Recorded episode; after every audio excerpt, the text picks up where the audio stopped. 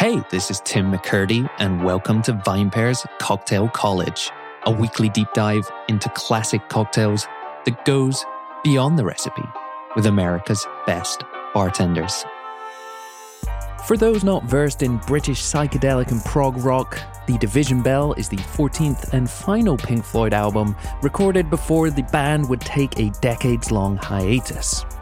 For those not fully versed in modern classic cocktails, The Division Bell is Phil Ward's quasi-riff on the Last Word that would debut on the opening menu of his seminal mezcal bar, MyOL, in two thousand nine.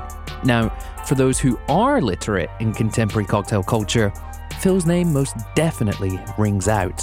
He rose to head bartender at New York's Pegu Club, then led the bar team at Death and Co. during what many might consider to be the glory years. He also co-owned and opened the forward-thinking and aforementioned MyOL, and these days you'll find him behind the stick at the industry, media, and locals' darling Long Island Bar. Honestly, I always thought that if and when we convince this lovable curmudgeon to come on the show, I'd want to talk about cocktail creation, given his success rate in that field. But as you'll learn today, that would have been a very short conversation, given Phil's unique approach to that process. This then is the tale of the fantastic Division Bell, but it's also an opportunity to get Phil's hot take on topics such as why it's harder to come up with cocktail names than the drinks themselves, and how that can go wrong, just how forward-thinking it was to open an agave bar in the aughts, and how and where to effectively deploy Luxardo. It's the man who pioneered the Mister Potato Head approach to cocktail creation, and it's all right here on the Cocktail College podcast. You can call me Captain Ahab, listener. Okay. Because in the studio today we have a white whale so grand we never thought we'd land. It's the Bill Belichick of cocktail creation. My God. The big Bill Webernick of craft mixology.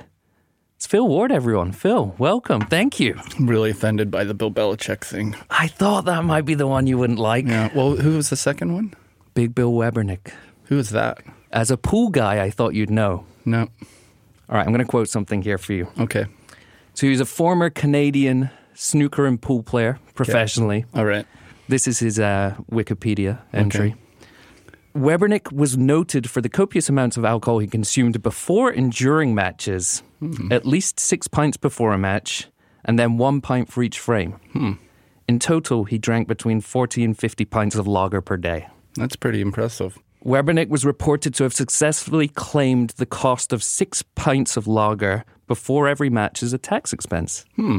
That's nice. No, but Phil, seriously, it is a pleasure. Uh, the only sad thing about having you in the studio today is we have to kill a long-running joke where it's been like, we love Phil. He's never going to join us in yeah, the show. Yeah, um, sorry, I disappointed the office. we can we, we can make a new joke. We we can make a better joke, one that's actually funny. No, but seriously, your name comes up a lot on this show just in terms of you were there. You continue to be there, right? But you were there at the era when it feels like everything was kicking off. Yeah. Something else, though, is just like the Belichick reference was tongue-in-cheek, but when it comes to creating cocktails, you've had a couple of bangers, more than a couple. Yeah. Uh, well, I really, I tell people I really just shit the bed because mm-hmm. I moved to New York in two thousand two, and I got a job at the Flatiron Lounge six weeks after they opened. And at that time, like really the only two bars, like good cocktail bars, were Angel Share and Milk and Honey, mm-hmm. and they were like a total of like fifty seats or something. So I just got really lucky that mm-hmm. I got into a bar where the cocktail scene was going to take off and kind of go to the masses more, because that was that and Employees Only. Those were probably like the two first ones where, you know, it wasn't a secret door. It wasn't hard to get in. You could go with five people whenever mm-hmm. you felt like they were big enough to accommodate that a lot of times. Um, so I just got really, really lucky about that. And then I was lucky, too, because Julie was there, and I just learned so much from her. Mm-hmm. Like, I still think about the first night I was bar backing with her and just watching her. You know, in Pittsburgh, I bartended at two different bars and bar backed somewhere, but they were just nothing bars. One was uh, Maxinerma's, which was basically like a T G I Fridays downtown. Yep. And then a coffee shop I worked at opened a bar in the back room, and I worked uh, the the drum night. The, everybody came in with djembes and shit, and I did drum night. Nobody even actually drank. I probably drank way more than everybody there. um, so I just got real lucky. So the first time I saw Julie bartending, I'm just like, what in the hell is this lady doing? She's putting like five, six things in that damn thing. Mm-hmm. And then at the end of the shift, she's like, hey, you want to try a drink? I was like, yeah, I want to try a drink. And I want to say, I think, as I remember it, it was definitely a vodka drink. I think it was either the Hawaiian iced tea or the uh, her apple martini. I had one of them, and it just blew my mind. I was like, alcohol can taste this good? That's insane. Uh, That's wild. So I just, it really was like more luck. Yeah. And I'm sure so many people have come to bars where you've worked over the years as well and had that same experience, right? As guests, or maybe as people inspired to go into the industry being like, wow, this, you know. Uh, maybe. I'm sure they have. Yeah, well, I mean, two of those people for sure are uh, John Darragon and Don Lee. Mm-hmm. Like, they always say that they basically learned how to bartend sitting at Pegu Club watching us bartend or whatever. Nice. And they were both still, uh, what was it? John's always been a tech guy. What the hell did Don do? Don did some weird, boring office thing, too. And uh, then they started bartending at uh, P D T, and then, you know. And so what were you What were you planning, just as a quick sidestep here, though, but what were you planning when you moved to New York? Was it to work in the industry, or was no, it like the classic I, New York story, I came here, wanted to do something? No, I uh, moved here by accident. I was twenty-eight, and I was bored out of my mind in Pittsburgh, so I saved up about eight thousand dollars, nine thousand dollars, threw everything but my books away. And then uh, wound, I didn't know where to go. I'd never left the country except for uh, Canada in like the eighth, fifth grade, I think. And uh, my friends all knew that I was trying to go somewhere, this or that. And uh, there was a coffee shop in Pittsburgh, which was like basically my home. Uh, and Steve Dave, the owner, one day I walked in, he was at the computer, because that was back when you'd like rent a computer to use for an hour and stuff like that. Yeah. And he um, he had a flight to Rome pulled up. It was like round trip for like four hundred dollars. I was like, I was so sick of thinking about it. I was like, okay, let's book it. So uh, so I flew to Rome, and then um, about three and a half months in, I was in uh, Athens. And I was taking the train to uh, Piraeus, or whatever the name of the city is, with all the ferries. Mm-hmm. So I get off the train, uh, book my ferry ticket, go to the A T M to get some cash out. And the balance was like, I think I had about two grand or something like that left. So I was like, okay, Ooh. If I don't want to go home totally broke, it's probably time to go home. Yeah. So um, I did fly from Athens. And when I flew back, uh, it was like way cheaper to fly to New York than Pittsburgh, like astronomically. So, and my friend Friday Mickle lived in New York, so I figured before I went home and threw myself in front of a bus, I'd visit her for like a week. And in the course of the week, um, her friend Ricky Chips, who was in a punk rock band. Great name. Uh, yeah. He was going to Europe for a month a tour, and he was absolutely desperate to sublet his room in Bushwhack. So he offered me a thirty-day, three hundred dollars tryout in New York. So I was like, okay, I'll try it, and I've never left. There we go. The rest yeah. is history, as, as we like to say. Yeah. So we're going to fast forward a couple of years then now just to, well, for, for, for a second to today. And I've been thinking a lot about, you know, what it was, you know, if we had you in the studio, what we would cover. I always thought it would be the Oaxaca Old Fashioned, just because, I mean, I think that speaks to what I was saying up top about, you know, your cocktail creation, but also it felt like to me, maybe that's wrong, that it also seemed to inspire this, everyone taking old fashions and being able to use that template, something that was very common at Death and Co at the yeah. time, right? Like yeah. taking the template of classics, very well known, maybe yeah. incorporating it in the name, but yeah. rethinking it. Yeah. I yep. think that's so forward-thinking, like yeah. looking back. Well, the thing about the Oaxaca and what we really started doing there a lot was splitting hairs, mm-hmm. you know, where you we started doing, like, different multiple multiple spirits, you know. Instead of making a Manhattan with just rye, you make it with, like, rye and maybe Calvados or something, you know. Nice. And it makes makes kind of a more complex base, you know. Yeah. But instead, we are going to talk about the Division Bell today. Okay. Um, a couple of reasons for that. One, it's just a drink that I've been drinking a lot of recently, making a mm-hmm. lot of at home. I also think the backstory is really fun. And I think, too, that it comes into this category of cocktails that, like, people don't realize that there are modern classics of a similar kind of construction, but that are um, very well known. And I think that the Division Bell should be a better known drink. I think it's known by people who know drinks, but yeah. maybe not to the extent of, like, a Paper Plane or a yeah. Naked and Famous, which yeah. are drinks I would liken it to in some way. Yeah. So kick us off. Just tell us briefly, for those who aren't familiar with okay. it, what's in the Division Bell. All right. The Division Bell, uh, it was one of the, it was on the open, it, it was on every menu at MyOL, but uh, I started it trying to do like a equal parts drink. I had that in mind. With four ingredients? With four ingredients, yeah. Pretty classic, standard, like uh, spirit, two uh, two liqueurs, and citrus. So it was uh, mezcal, Aperol, maraschino, and uh, lime. But I quickly le- realized, like, the equal parts thing wasn't going to work. Yeah. So it wound up being uh, one and a half mezcal, three-quarter Aperol, three-quarter lime. Originally, I did it with Marasca, and we did three-quarter Marasca. But then Marasca went off and disappeared for a while, so we mm. started using Luxardo. And then the Luxardo, we uh, I only did uh, a half a half ounce of that because it's a little big, bigger uh Yeah, of, of a monster. It really, yeah, it really does have kind of like an outsized presence in drinks when yeah. you get beyond that. Yeah, a lot of people ounce. always try to talk about hating Luxardo. I think that people just don't know how to use it. Really? It's really, I, I feel like I've had a lot of people tell me, man, you use Luxardo really well, and I think I do. It's, yeah, it, it's knowing, I guess, yeah, it's restraint, right? Or it's yeah. like, you or know, just knowing where to put it. You yeah. know? Uh, but yeah, you usually don't need more than like a, a half ounce mm-hmm. at the most. And one of the reasons I wanted to talk about the Division Bell too is that exact formula of four-ingredient cocktail that's either equal parts or began as equal parts but mm-hmm. then has since shifted. It's given us those two other great modern classics, like I said, the Paper Plane, um, Naked and Famous. I'm sure there's others out there too. Yep. Um, based on The Last Word originally, or most of them inspired by that. Yeah. Yeah, The Last Word really brought that category back. Like, the Corpse Reviver was, like, snooping around yeah. a little bit. Uh, and obviously you have the Blood and Sand, which I, most bartenders really detest. Mm-hmm. Uh, I, I don't. I think it's probably the only good drink with orange juice in it. It's actually... Yeah, or Garibaldi, a, maybe. Yeah, it's an all-right drink. It's a lot better if you use uh, peaty scotch and Punta Mez. That's good. It worked good with mezcal, too. I did, uh, did a variation of that on mm-hmm. with mezcal there. Uh, but...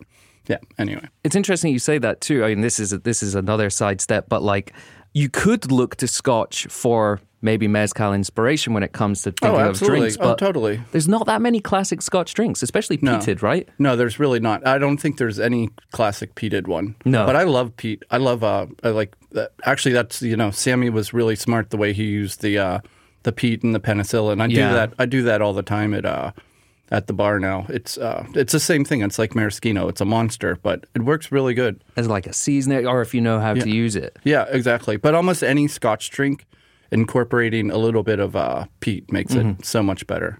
So Last Word was super popular at that time. Okay, yeah, I wanted to... Uh, the Last Word came on the scene in New York, as far as I know. Uh, Brian Miller went to Seattle, where he lived for a long time, and he liked drinking at the Z- Zigzag Bar where Murray Stenson worked. Mm-hmm. And when Brian came back from the trip, he when he went to Seattle when we were all at Pegu Club, he came back with, like, I think it was a cocktail, uh, like, uh, what are they called? Not the napkins, the, the oh, coasters, like yeah. the, the cardboard coasters. He came back with, like, a stack of them with all the drinks that uh, he learned from Murray. Really? And, and one of those drinks was The Last Word, and we just it just blew our little pee holes. We're like, this is, we just started making it like crazy, and people wow. started drinking it. So... I think Murray, it was, it's in, uh, the only recipe book that I think it's in is the Stan Jones Bar Guide. Yeah. And then, didn't you also have The Final Ward? Is that just the, the name, or oh, is that yeah, a riff? Um, no, that's, I, I hate the name of that. I would never name a drink after myself because it makes me want to kill myself. But uh, Audrey named it that. Uh, and Sasa Petrosky one time told me it was better than the original. So that was nice. Uh, but yeah, it was like classic Mister Potato Head, where you just, uh, I swapped out the gin and the lime for whiskey and lemon. And it was there one we of, go. Yeah, it was one of my two biggest, uh, mes- or two biggest like cocktail epiphany moments mm-hmm. where I was like, that is freaking crazy. That that is like, it's a totally different drink, but it was doing so little, you know? Yeah. And, and that's become such a common way, I think, for bartenders to think these days. Uh, thanks, I would say, a lot to the work of people that, you know, when you're at Death and Co. yourself and that yeah. sort of philosophy, the yeah. Mister Potato yeah. Head. Yeah, everybody knows I'm Mister Potato Head. That's uh, and I think that's it's it's really uh, it makes sense, because it's what I always tell people is every good cocktail, you know, the the template for that is a blueprint for other drinks. You can just take it apart and put it back together mm-hmm. in different ways, you know. So I want to talk more about the history of the Division Bell, but we're on this t- subject now. Okay. So what does go through your mind when you're trying to create a new drink? And what's it like these days where you've been in the industry for a long time and it's like, you know, it's like Paul McCartney, how does he sit down with a guitar now yeah. and be like, where am I getting inspiration from? Honestly, have I not done it all? Honestly, it hasn't changed that much. I still, uh, all the time when I bartended, it's so much easier making drinks when or creating drinks when you're bartending. You don't overthink it. I hate, like, you know, when you when you have to make a whole menu mm-hmm. and then you go and you get all, you have, write down your different ideas and then you start doing it. I, I mean, I can do it that way, but pretty much almost every drink I've ever created probably is off the cuff. Like, I have regulars, my, my regular guinea pigs who, they come in, I make them a different drink almost every time. I make them variations of different drinks, and then sometimes, because it's like, you know, it's like if you if you take good whiskey, good Amaro, and good vermouth, if you mix them in almost any any proportions, it's going to be, you know, if you do like the classic two, you know, one and a half whiskey, one vermouth, three quarter Amaro, it's always going to be a palatable, decent drink, right. you know. But uh, some of them, some of them just really pop, you know. So that's that's how it is when you make drinks like uh, I don't know. Like the other day, I was making one of our uh, regulars, uh, Trevor. He's he's very he's one of the people who he'll just be like, yeah, I kind of feel like this, or like, just make me something. Yeah. And uh, so I made him uh, like something that I make a lot of times. I like doing like a Sazerac, but with like Calvados and a peaty nice. peaty uh, rinse, you know. So it's like smoked apple or whatever. So, you know, I, I've done that for a lot of people, but the other day I was like, oh, you know what? I'm going to split it. I split it with, uh, like, this is just how it works. I just build on ideas, you know, and I'm just like, okay, I'm going to split the Calvados with Laird's Bonded so it has a little more backbone and the pretty apple. Nice. And then, uh, you know, I still did the peat. And at the last minute when I was about to do the uh, about to do the, the Demerara for the little bit of sweet, it's like, you know what? I really should just use ginger syrup. Let's use ginger syrup. And it came out really good, you know. And that's just how, like, that's how I've been making drinks forever. Mm-hmm. I mean, I've seen it in action as well. I've I, I've been in the bar before, and I've been yeah. like, "Hey, I've got this apricot eau de vie. Yeah, yeah, yeah, yeah. Can you do something with it?" And oh, yeah. you, you pass, a, you know, within a minute, you come back and yeah. blow my mind with yeah. a very simple creation. I'm like, that's incredible. Yeah, I still drink that sometimes. It's really good. So was that the first time you'd made it? Yeah, and it was it was. Uh, Apricot eau de vie. All it said was, a, it was apricot and champagne. And champagne, the yeah. house champagne that you pour by the glass there. Yeah, that's all it was. Phenomenal. Yeah. Try that, listeners. You know, yeah. you get that one for free, listeners. Yeah, yeah, yeah. yeah. Um, but yeah, so back to the Division Bell here. Uh, it goes on the bar menu in, MyOL opens in two thousand nine. Uh, that sounds about right. I'm bad with dates. Tell us the story. Actually, okay. I was, I was going to tell you. I, okay. I was going to bring up okay. the story, but you tell the story. Yeah, uh, the Division Bell is one of my favorite children uh, because usually I don't remember when I create a drink or why I create a drink and things like that. Um, but the MyOL menu, we basically finally got all the bar equipment in, got the booze in, basically had a functioning bar. That was like Friday, and we were planning to do like soft opening on Monday or Tuesday. And I didn't have any drinks yet. so oh my God. So I just went in there Friday, Saturday, and Sunday and just, just got wasted, you know, just making all the drinks up. And anyways, uh, the Division Bell was one of them. And as I said, I started thinking about it as an equal parts drink, but that didn't work and uh, this and that. Uh, so anyways, worked out all the drinks. And I remember going to bed on like Sunday night or Monday night. And the thing I really, really hate is naming drinks. I hate naming drinks. I always say it's harder to name drinks than it is to, like, create drinks, you know? Mm-hmm. So I'm going to bed, and I'm just writing down, like, drink names that come to mind. Like, I think there was, like, uh, you know, the, and I didn't have names for the drinks. I wasn't pairing the drinks. I was just coming up with drinks names. And, like, I was like, uh, Loop Tonic, that's a good idea. Uh, the Whoopsie Daisy. I was like, that's good. What were some of the was other ones? Was that a ones? Margarita riff? Uh, the Whoopsie Daisy was like, it ah, it was a really good drink. It was like, it was mezcal, a little mezcal, tequila. It had pomegranate molasses in it. I don't remember what else was in there, but that was a good drink. Uh, some of the ones were easy to name, like the, uh, the watermelon drink we had. I just called it Watermelon Sugar because mm-hmm. I love Richard Brodigan. But anyways, the Division Bell, I named it the Division Bell. I don't remember when I decided to call that one the Division Bell, but the reason why I named that was because uh, at building out a bar, I don't know if anybody knows, it's really stressful. especially uh, when you're a construction uh, guy, he's an idiot, and uh, you run out of money and all that sort of stuff. How much were you physically involved in that, like, I building? Was, I was almost the foreman by the end of it. uh, it was, but it was really fun, too. Like, mm. I, I did some construction work back in the day and things like that, but it was kind of fun. We made a lot of it up as, uh, as we go. My uh, ex-partner, he had a lot of, he had some good ideas. Like, what he did upstairs was pretty, that was pretty much all him. But the rest, like, the bar design was fun because that space was so strange. And I still, still amazed that I got all the things I wanted and out of that. And I think, mm-hmm. I got to say, I did a real good job designing that bar because it was like a small little thing. I had some good ideas. I really, really loved that bar. But anyways, uh, the Division Bell finally had like almost, it was pretty much built out. The only thing that we needed to do mostly was just stain about four hundred square feet of wood several times. Oh, you know? My God. So after the workday was over and the construction workers left and it was just me, I would just, it was so peaceful. I would just go over to the bodega, get a six pack of beer, just maybe smoke a little doobie and play and play uh, music and just peacefully just stain, stain, stain. And the album that I listened to the most doing that was The Division Bell by mm-hmm. Pink Floyd. It's just, I, to this day, I love that album. It's one of their more obscure ones. I don't know anybody else who Which ever actually talked about Pink that. Floyd. Yeah, yeah, right. But I still love that album to this day. I still love it. I was it. listening uh, to it last night. I figured yeah. we might chat about The Division Bell today, and I was listening to it last night. And all... It's dreamy.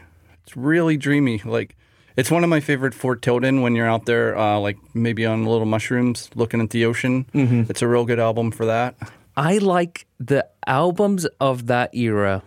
You don't tend to get this a lot anymore, where the first track, it's something like five, six minutes long, mm-hmm. just instrumental. Mm-hmm. It's kind of, to me, like, you know, that opening sequence to the movie Magnolia, which has nothing to do with the movie, but also kind of everything to do with the movie, like... We don't do that anymore where we say, you know what, I'm going to take our artistic license. You're going to bear with us yeah. here. We're going to set yeah. the thing up. Yeah. Now it's like everything has to be instant and yeah. now yeah. and thirty I'm, seconds. I'm, I'm a huge believer in big intros, you know. Yeah. And I like uh, the other uh, one type of music that I really like is music that gives me an essence of space opening. And like Pink Floyd makes you feel like you're floating away, you yeah. know. Like I always, like Radiohead is another band who does that. one hundred percent. And I always say, uh, when I ask people, I'm like, you know what I think Radiohead is? Radiohead is like, you know, the old record players where if you played the wrong, the record on the wrong speed, you got the chipmunk sound. I was like, Radiohead is Pink Floyd on the wrong speed. It's... And I mean it in the best way possible. Yeah. Like they're the two bands that just give me that big essence of just like opening, I don't know what. Well, so... Uh... You know, you're listening to that, you're listening to that album, uh, the fumes are going, it sounds, uh, in every sense of the word, intoxicating. Yeah, yeah. No, it it, it was a good, it was a good moment. Mm-hmm. It was just really relaxing. Mm-hmm. And the soft opening, how'd that go? Because ha- has there ever been a good or smooth soft uh, opening? It was all right, I guess. I mean, by that point, I guess I'd been through, I yeah, I'd been through the Pegu opening. We basically was in charge of the Death and Co. opening, so... It was cool. You've been through yeah, them before. Yeah, I like openings. I do. Mm. That's the creative process, you know? That's when you really put your bar design to test as yeah, well, right? Exactly. Like you have the well, theory. Well, that is definitely, you put it to test, but you real anybody opening a place, you have to realize you have a plan, but it's going to change. Mm-hmm. So you have to figure out, whoa, that was the wrong plan. We need to do this. So you're constantly like, you know, changing things, thinking, oh, it really should have a shelf there, you know, mm-hmm. which pretty much you should have a shelf anywhere. You can have a shelf in New York, you know, for the amount of size you have. Yeah. So I really love it. I mm-hmm. like the creative process of it. Another aspect of this drink, which, you know, we could have talked about others too, but that I really wanted to speak about now, uh, just happens to be early May when we're recording this. So, you know, a lot of uh, Gavi spirit drinking is going to be happening now, but it's happening anyway, right? Yeah. So like you look at the numbers, tequila and mezcal combined, mainly tequila.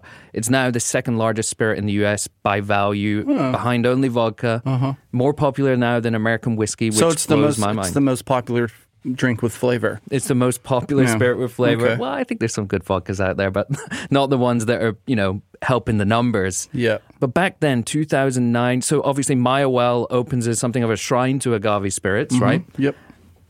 How left field was that? Well, I guess, well, it was probably definitely the uh, the first uh, mezcal, like, the idea behind it was, at that time at Death and Co., we had we had the, we started to go into the book menu because our menu was getting so big that uh, it was starting to be like, well, how are we going to organize it? And the best idea that I came up with was we should just make we should do the cocktails by the spirit. Like each page is a spirit, and then because and then I was like, and each page will have the gin cocktails. One side of it will be gin shaken, one side will be gin stirred. Mm-hmm. So even though it'll be gigantic, uh, you know, the two questions you usually ask a customer: okay, what kind of booze do you want? And then, do you feel like something stirred and boozy or something shaken? Smart. And that's the, so you know you could narrow our list down from like fifty drinks to like four mm-hmm. in two questions. So we obviously had our agave page there, and, you know, it was Death and Company, and we were probably one of the most renowned cocktail bars in the city and country, and we were probably selling almost more tequila and mezcal cocktails than any other spirit. Wow. So when uh, my former partner asked me if I wanted to open a bar, I said, yeah, I want to open a bar. And he said, what what would you want to do? I kind of wanted to do a quirky dive bar, but I was too crazy with uh, cocktails. So I was like, we got to do the agave cocktail bar, you know, because there was some good good tequila bars back then. But what mm-hmm. most tequila bars did, they just wanted to say we had the most tequilas and, you know, make, make margaritas and flavored margaritas and yeah. stuff, you know. So it so annoys me to this day that if a cocktail has tequila and they're like, oh, it's like a margarita. It's like, no, it's not a margarita, you know, uh, and that still drives me crazy. So yeah. I really wanted to have like, I, I felt like it deserved its own yeah. good cocktail bar, you know. And so you were one of the advocates there, I'd imagine, at Death and Co. too as well, pushing for that page, pushing for those drinks. I imagine Brian was there at the time doing the rum thing. Uh, he wasn't quite a pirate yet. No? I think that was that might be the... Er- Pre-pirate? That, I think that was when he was turning... He, I think he was a pirate embryo then. uh, yeah, that was... Yeah, he was definitely starting to get into tiki there. I was going into the agave, he was going into tiki, but he didn't mm-hmm. wear face paint yet or anything. And you also, uh, I hope you don't mind me saying this, but, you know, very forward thinking, ahead of the times with the, the agave and the tequila. I also remember that before we'd ever met, actually, uh, early twenty twenty, I was trying to track you down and get hold of you because I felt like there might be something of a martini renaissance happening. And you were possibly about to start, or, or the news was out there that you were maybe going to start a um, martini bar. Now, I know that didn't work out probably for a number of reasons, the main one being probably the pandemic, but yeah. that was very forward thinking. Everyone thinks that this trend that we're seeing right now for the martinis is post-pandemic, yeah. but that was already happening pre-pandemic, right? You know, I'm really confused about it because uh, like Long Island Bar, we just it, it, the number of martinis that we serve after the pandemic is just insane. And I don't even, I don't think, I don't think it was as much like that. Um before the pandemic, but you know how it's hard to remember. It all blends into each other and stuff like that. Yeah. But I'm fairly certain we didn't serve that many martinis at, at the bar. No. It's insane now. But I, I have somewhere an email that I think was out with a publicist that might have been working with yourselves or some bar. I, I can't remember. Anywhere yeah. it was like, I have this pitch, I have this idea, I think there's a martini renaissance happening right now. Yeah. Was actively starting to report the story, trying to get hold of yourself, and then there we go, the pandemic yeah. happened, all bets were off. Yeah. But I think that's funny. I, I had forgotten about that until last night too, when I was thinking about, you know, this recording here. Yeah. So Phil Ward, ahead of the curve. Yeah, yeah. Well, I've always loved martinis. Mm-hmm. Now I'm just obsessed with them. It's, but yeah. the idea was we were going to open a cocktail bar, but mm-hmm. I was going to have a secret gin martini menu, which Robert Simonson kind of So that's ruined. That's how that news broke, right? Yeah, yeah Simonson yeah. wrote about that. But whatever, you can't argue, you can't be mad about a, a New York Times guy, right? About yeah, the bar you were bar supposed you were to open. To open. Yeah. I imagine that wasn't the case for MyOL, or was it the case at the time? Like, ooh, Jesus, it's so long ago. I we. I feel like we started getting press after we opened. Right. Because, um, yeah, because, you know, that was, I remember thinking, you know, we, and also we got press really fast because it was basically like the people from Death and Co. Mm-hmm. opening a new bar right down the street, you yeah. know. So the press came really, really good. Like, that's what I always like to tell people, uh, you know, because there's the whole P R question and spending money on P R. And I really, really hate P R. Those people don't live in the real world. Um So I'm always like, the best P R is like press, you know? So if you do mm-hmm. a good job, you can get press. And then that's the P R that you need, you know? Because I, I don't even know how much, I mean, I don't know how P R works or whatever. Ah, uh, yeah. Well, that's but, a separate conversation to have. Yeah, but yeah. I, you know, let's move on before yeah. I offend someone. No, no, no. Offend as many people as you like. But no, I, I, I do have like... to say I, I do like you, Rachel Harrison. If you re- hear this, there you go. Uh, but I, I think that it's it's an interesting question, right? You get a ton of press through P R in the beginning, but if the bar doesn't back it up, it doesn't back it up, yeah, right? Exactly. But then again, how many amazing bars are out there that don't have P R, that don't get written about? Because shock alert here, sorry as well. Most writers are lazy, and most writers want to be given the stories and don't want to come up with original yeah. ideas. Yeah, so, I never thought about that. That's kind of lame. Yeah, imagine you're just sitting at your desk, an email arrives, oh, I'm going to write this story. Anyway, uh, we've thrown a bit of shade here at many people. Not enough yet. I'm sure we'll throw some more. Um, let's get into the ingredients now in the preparation of the drink. Okay. Um, this does tie into that conversation of the popularity of tequila and mezcal at the time. Mm-hmm. Uh, so you made this... Was it always originally with Del Maguey Vida? It was. Mm-hmm. And actually, no, not with Vida. Because uh, actually, Vida didn't exist at the exactly, time. Exactly. I got to back up. Uh, we actually were using um, San Luis del Rio, um, which is the palenque where they make Vida down the road. Uh, but Ron Cooper heard about the bar, and uh, he gave me a deal. Because the problem was that the, the streamlined, like the San Luis del Rio... Chichicapa and San Diego or Santo Domingo at that time were about fifty-five dollars a bottle uh, at cost, and it's just, you know, you can't put mm-hmm. two ounces or so. Actually, I might have to back up here because I the Division Bell was actually one ounce of San Luis del Rio to start, and then it became one and a half Vida when we got the Vida. Right, and that makes sense too. Yeah. Yeah, because you know, the, the the San Luis del Rio is so much bigger and louder anyways. You really didn't – I mean, it would probably be perfectly good with an ounce and a half in, but mm-hmm. the price point just wasn't right. That's also a question, you know, like Vida not existing, a drink that would come along a couple of years after this, the Naked and Famous, we mentioned it before. I know the original recipe for that is Chichicapa. Yeah. And again, like, well, we, that's we, expensive. Uh, well, we kind of, uh, we, we didn't exactly operate on a budget when we first opened Death and Co. It was great. We were using, like, El Tesoro as our well.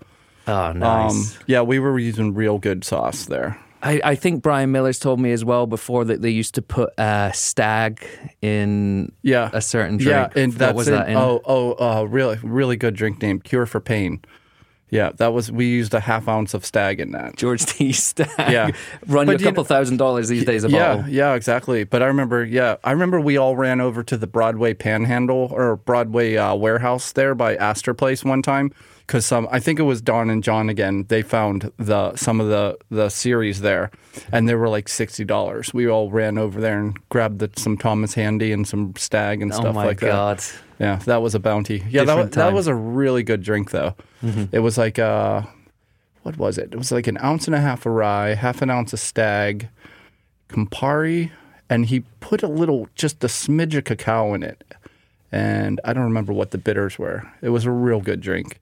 And it was also, like, a really good drink name, too. Yeah. as as we know, Mister Sentimental Journey, uh, Brian has some really bad drink names sometimes. He's a sentimental soul. Um, these days, all right, so fast forward, you know, mezcal's wildly popular now, tequila even more so. Um, I'm not going to ask you to commit to one, but if you are looking for, like, price point or A B V um, for a well...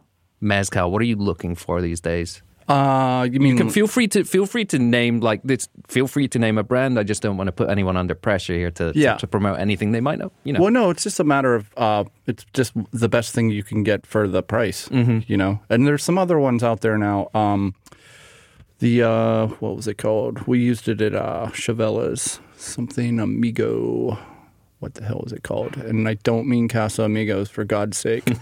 uh, Forget the Pelotón is pretty pretty good for Pelotón the price. Pelotón de la Muerte, yeah, yeah. I mean, it's just it's it's not going to be a bottle that blows your mind. No, you know, it's just something that has to hold up in a drink. Mm-hmm. You know, and I feel like Vida does that pretty well. And I'm also just really, my heart loves Del Maguey. You know, like I've been to that palenque like twelve, thirteen times, and those families are like the sweetest, nicest people. You actually like believe in humankind when you're in a Zapotec village in Oaxaca. Wow. Yeah. It's on the bucket list for me. Yeah. I'm looking at the other ingredients here, and they kind of speak for themselves, or we've al- already covered them. Aperol, maraschino, lime juice. Um, Anything you want to say on any of those fronts? Uh, not really. There's nothing really that much to say. I will say, though, that it is garnished with a discarded grapefruit twist. So twist. And I think the grapefruit mm-hmm. twist is one of the finer garnishes on the planet. And we were actually talking about this recently with Patty and Allie. Uh, and they were like, that's a, that's a classic Phil Ward thing. Yeah, I love the I, grapefruit. You do it in your martini, I believe, as well. I have several martinis I like to do it with. Mm-hmm. It's really great, especially if you do uh, if you do a one of my favorite martinis that I make right now is uh, it doesn't really have a name. I started calling it a another martini because we have the stupid a martini on our menu, but it's just uh, three ounces of gin, half um, Carpano Bianco, and. Uh, Orange bitters with a grapefruit twist. It's almost like a refreshing martini. It doesn't make sense. Wow. And the grapefruit twist, that's that's the it's the it's one of many, but it's a Phil Ward calling card right there. Mm-hmm. I don't think I invented it though. I think No. Well. No, somebody asked for a, a martini with a grapefruit twist one time. I kind of feel like it was a, an English bartender. I can't remember his name when he was in Pegu Club. Mm-hmm. So I can't claim that I invented it. But you've you've adopted it I've since. I've adopted it. Um Preferred, so I'm just gonna I'm gonna run through the, the, the specs again here. One and a half ounces mezcal, Vida these days. Yep. Um, you'll see it printed a lot out there. One and a quarter, but I'm, really? I'm happy to confirm one I've and a half. I've never put here. One and a quarter anything in a drink before. I think someone printed it once and everyone's run with it because I see that recipe everywhere, and that's why yep. I wanted to check. Three quarter Aperol, half an ounce maraschino, three quarter fresh lime. Talk us through you if you're making this at the bar right now. Uh, well. I actually am a bad bartender because technically you're supposed to start with the uh, the cheapest ingredient, which would be the lime juice. But um, I don't know. I've always I've always liked to put the booze in first. Just a, kind of just like kind of like I don't know. It gets me in gets me in the, the seat of what's happening and gets stuff you in like the, that. In the zone. Now. Yeah, something like that. So, but I'm also a good bartender, so I never mess up the drink. So I never wind up wasting the booze, Toby.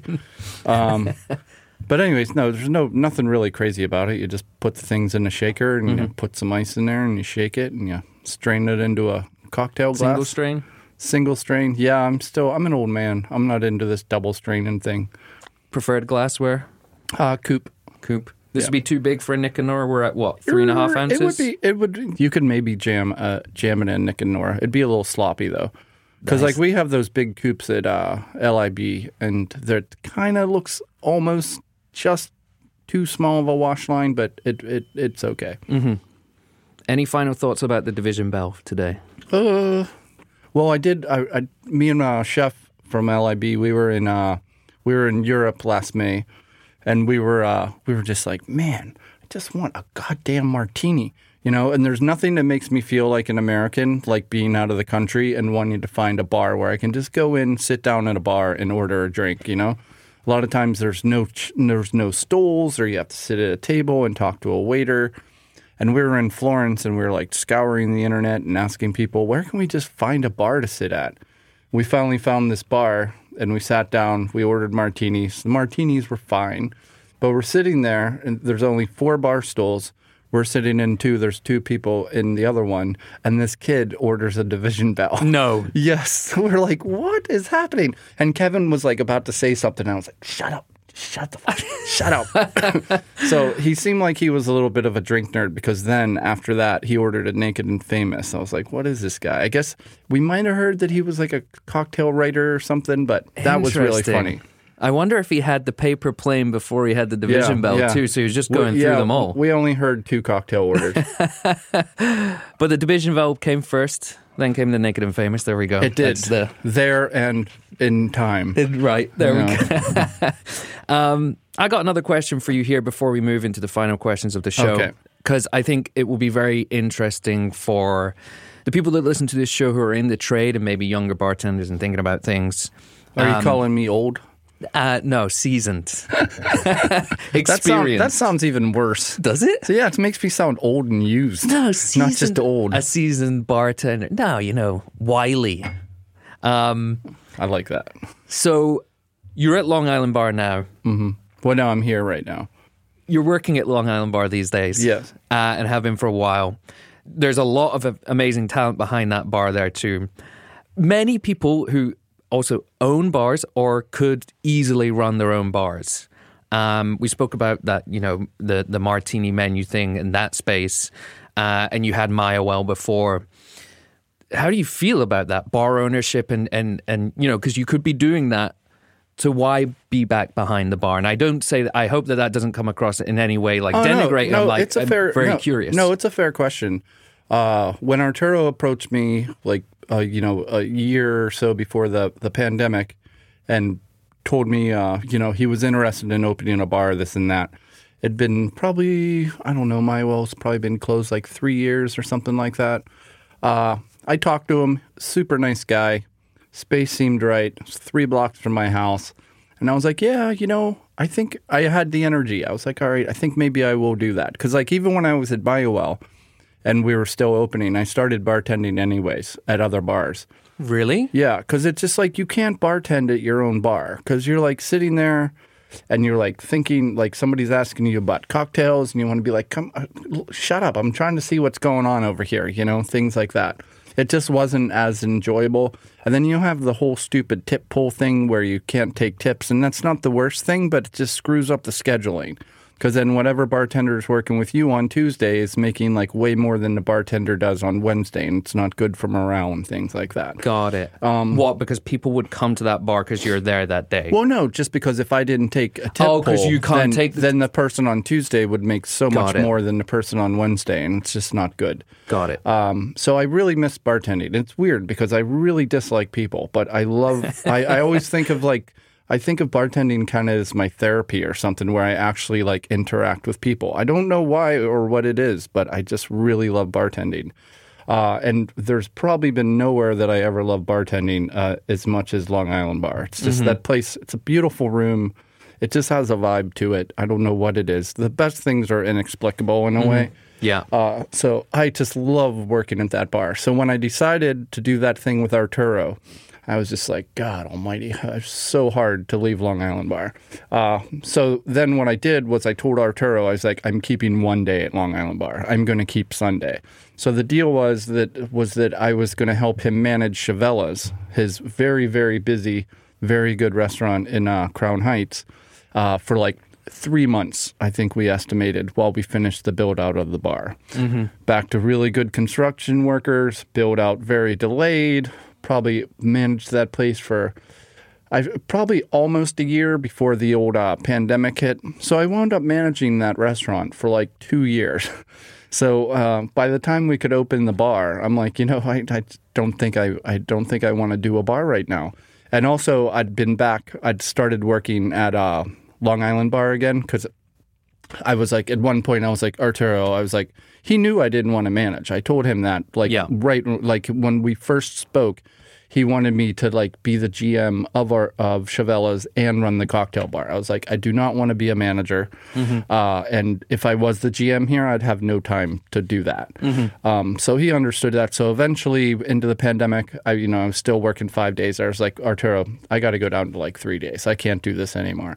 Uh, and then by the time the bar did open, I was, like, done managing it all because uh, I was down to three days. Then Long Island Bar reopened, and then I took, like, a day or two there. And then I got tired of even doing those three days, so I was just doing, like, the bar program and was working at Long Island Bar, like, three, four days. So by the time it was time that we could open it, I th- just feel like I blew all the energy I had to open a place, like managing a restaurant for two years. And then I was already back at the place I loved. So I was just like, I, I can't do this. It just felt right. Yeah. It's just, uh, I don't know. Mm-hmm. Final question here for you before we move into our weekly final que- five okay. recurring questions. Okay. Um, I'm not sure if this works for U S sports, but in soccer, there's there's always this discussion like, do soccer players end up becoming good coaches, right? Because okay. you might have a sure. star. Yeah, right? Absolutely. And then I'm familiar with the idea. Cool. So do great bartenders make great bar managers, or is it not? It's, do you know what I mean? It's case by case. Case by just case. Like, just, like, just like sports players. So it's not a given. No, is absolutely what I mean. not. Absolutely not. Yeah, some people are good at it, some people aren't. Mm-hmm. Interesting. No, again, I say that as well for the, the younger folks maybe starting yeah. out, thinking about what they're going to be doing. No, it's just like it's almost an extension of, you know, people are, you know, oh, I'm a master mixologist. I was like, I want to throw you behind a bar on a Friday night and see if you can actually be a master mixologist back there, you know? Mm-hmm. Like, it's a totally different thing making drinks and tending a bar. Yeah. Or you might be an expert at cost, at management, at yeah, people exactly. management, but no, you might not be able to jigger oh, anything. Totally, right? totally. That's why, like, that makes me think of, like, uh, Julie and Susan, who own Clover and Flatiron and all those, because they're a perfect team, because Julie, although her personality is questionable, she does work well in front of the house, and she's good with drinks and things like that. And Sue's, like, super genius behind it with numbers and things like that, and she's so very, very nice. That. So they're a good team. Balance each other out. Yeah, exactly. Nice. All right, Phil, we're going to ask them to you. We're coming at this blind because I don't have the questions in front of me, okay. but we've been doing this long okay. enough, I feel like. We we can do this. And the question number one for you today, which spirit or category of spirits typically enjoys the most real estate on your back bars? Well, technically, I don't have a back bar. Uh, when I did have a back bar, oh, my own last, it was Mezcal, obviously. But I feel like there's a place, you know, a good a good back bar. Uh, you know, there. I would say mezcal and tequila, like agave spirits, you know. But mm-hmm. I think the important thing is, like, on your back bar, I always said, you know, th- th- people will try to sell you stuff to have on your back bar. They'll even try to pay you to have it on their back bar. And I'm always just like, your back bar is your integrity. You shouldn't mm-hmm. have anything on your back bar that you're not comfortable selling. Part B to this question that we don't normally ask, but I'm interested in your take. Which style or category of spirits do you think you kind of need to have the most of from a cocktail perspective? Mm, you know, I don't think, well, I don't think it would be one in that case. You need a lot. You need a very... Uh, exactly. So, like, I'm guessing maybe rum. Like, you I mean, you rum, generally need, what, like two, three rums minimum for... for eh, like, well, you know, I kind of feel like well, rum might be almost the most complex... Yeah, spirit after mezcal, you know, because it's made in over sixty countries. You know, it's mm-hmm. it's very the flavors are very pronounced. You know, it's like like American whiskey. I just find it so boring. The nuances are so small and things like that. Yeah, you get into Scotch, it gets a little more interesting. You mm-hmm. know, with the peat and the different right. different things. But but besides mezcal, I kind of feel like rum is the one that talks the loudest in different languages. Yeah, super fascinating category of spirits there. All right, question number two. Which ingredient or tool do you believe is the most undervalued in a bartender's arsenal? Hmm. Well, I kind of feel like fortified wine. It's a great time for fortified wine right now. There's so many good fortified wines. Like, I remember when we, when I started working at Flatiron or like, or Death and Co., like, there just weren't that many good fortified wines yet. Mm-hmm. And they just, sherry, sherry's another one, which is a fortified wine. Mm-hmm. Uh, me and Katie, my uh, ex-girlfriend, we thought about, we tried to open a sherry cocktail bar for a while. It just never, never happened. That should happen. Mm-hmm. Uh, but yeah, sherry, fortified wines, things like that. There's just such a good array of them. Mm-hmm. A lot of, and, and, you know, speak about complexity there as well and yeah. just range yeah. and whatnot. There, the, yeah, there's, well, the thing that's neat, particularly about sherry, which fascinated me, sherry can be, it can be the base of a cocktail. It can be used traditionally like a vermouth, or it can be used like a liqueur, you know? It, yeah. There's just so many ways to use it and so many different kinds. I'm going to give another part B to this question because uh, how do you feel about the OXO, the Good Grips... OXO knife, the, the oyster knife. What? Which one? So Toby... Are you talking about on, the one he's using as an ice pick? He uses for everything. Oh, yeah. Uh, I haven't really given it much thought. He Though said, every time I... Every, I uh, we have the big cubes there, and we've had that in there for, like, I don't know, months now. And every time you're like... The only time I think about it is when I'm trying to split the cubes up, and all I'm thinking is, why don't we have a goddamn ice pick? So he gave that answer, and I'm telling you, I went out and bought one. I'm like, what's so good about this damn knife? Yeah. Nothing. It's garbage. It doesn't open packages. Anyway, I, I've told Toby that. I've told Toby that live on air. It's a bad suggestion, but yeah. he said it's he, he says it's everywhere at Long Island Bar. He doesn't listen real well. Mm-hmm. Well. Question number three, speaking of which, what's the most important piece of advice you've received while working in this industry? Hmm. That's a hard one. That's a real hard one.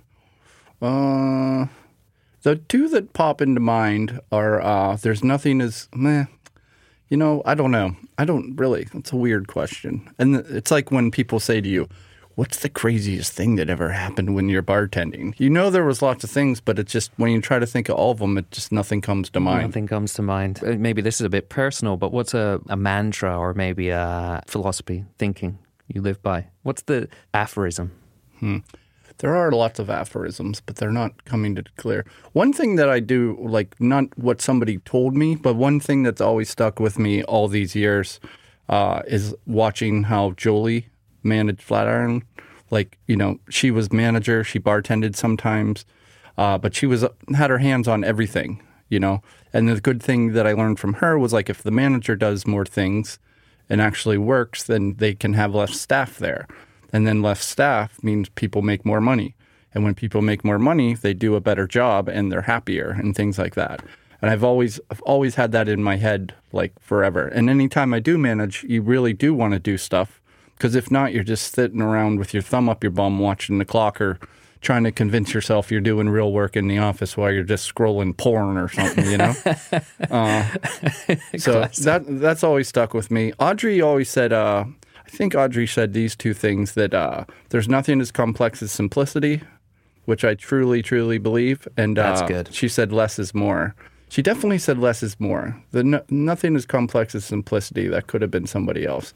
That's but, good. I'm but stealing that, that one. But those are real, real mantras, uh, real mantras for me when I'm making drinks, because I make very simple drinks, always have made very simple drinks.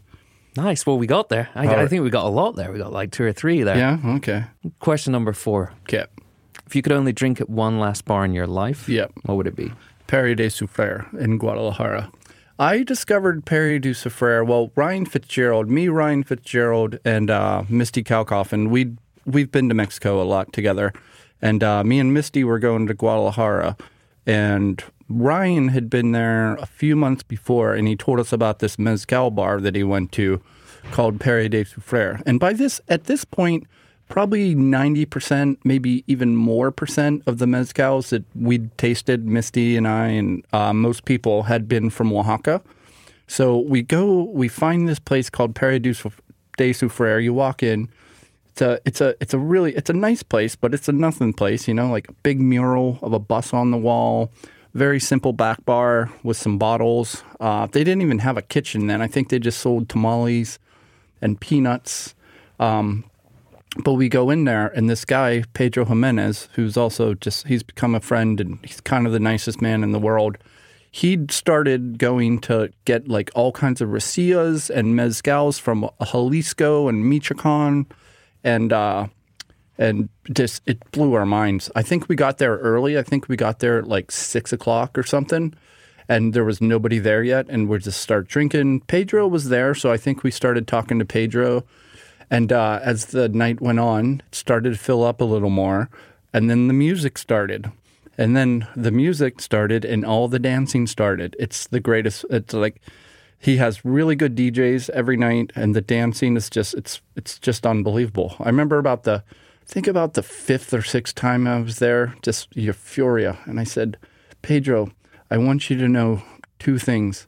I was like, Forrest Gump's mom was wrong, because life isn't like a box of chocolates. It's like a mezcal at Perry de Soufrere, because you just don't know what you're going to get. And then two, I was like, I think this is my favorite bar in the world. Nice. And uh, it's just great. It's just beautiful. It's just like the music's great, the dancing's great, the mezcal's great. Pedro's such a good guy. He's become real successful.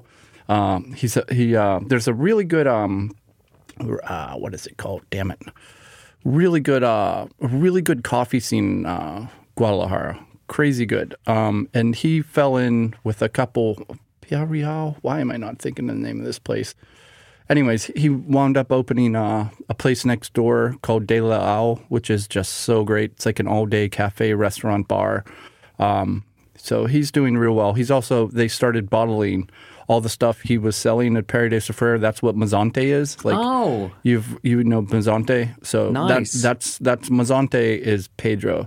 Huh. And all his mezcals from like Jalisco and Michoacan, other places now. And and the name, are we talking the verb parar, like to stop? So is it like stop suffering, or it, is it like it to is, suffer? It means to the end of suffering. To the end which of suffering. Just makes so, it that much better. Yeah. Brindamo. Yeah. Para. Yeah. Nice. Uh, and it reminds me of that drink earlier. What was it? The stag one? Anyway, similar. Um, Oh, right. The Cure for Pain. Cure for Pain. Yeah, yeah, yeah. Exactly. Yeah. Um, final question for you today, Phil Ward. If you could only drink one last cocktail in your life, what would you order or make? Well, I would definitely make it myself, and it would be a gin martini. Gin martini. Tell us about Phil's gin martini. It depends on his mood. Mm-hmm. He's moody. A lot of people listening to this show that know you are like, yeah, just yeah. nodding. Um, all right, drier or wetter side of things? Uh, if it was the last one, it would probably be drier. Super dry. But there'd still be vermouth in there. Yeah, yeah. It would probably be about four ounces to a half. No, mm-hmm. really, if it's my last martini, I might, I'd, it'd be a birdbath martini. It'd be like five to one. Mm-hmm. And honestly. I'm speaking in ounces, not measurements or parts. Nice. Phil, I know you got a busy schedule today, packed, appoint- oh, yeah. packed, packed yeah. appointments. Yeah, lots of things to do. Uh, thanks so much for joining us in the studio. It's been a blast. Okay. I, for the record, I owed him this. This has been years in the making, many failed bets, and uh, finally won. Finally we got there. Yeah. Cheers, Phil. All right. Thanks. Okay. I know what you're thinking, folks. That was a lot of info. But here's the good news. Every single episode of Vinepair's Cocktail College is published on vinepair dot com as a transcript, so you can check it out there all over again. If you enjoy listening to the show anywhere near as much as we enjoy making it, go ahead and hit subscribe. And please leave a rating or review wherever you get your podcasts, whether that's Apple, Spotify, or Stitcher. And please tell your friends. Now for the credits. Cocktail College is recorded in New York City and produced by myself and Darby Seaside, who also composed our awesome theme music. Just give that a listen, folks. I also want to give a huge shout out to everyone on the Vinepair team, especially co-founders Adam Teeter and Josh Malin, editor-in-chief Joanna Sherino, and art director Daniel Grinberg, who designed our killer logo. Finally, thank you, listener, for making it this far and for giving this whole thing a purpose. Until next time.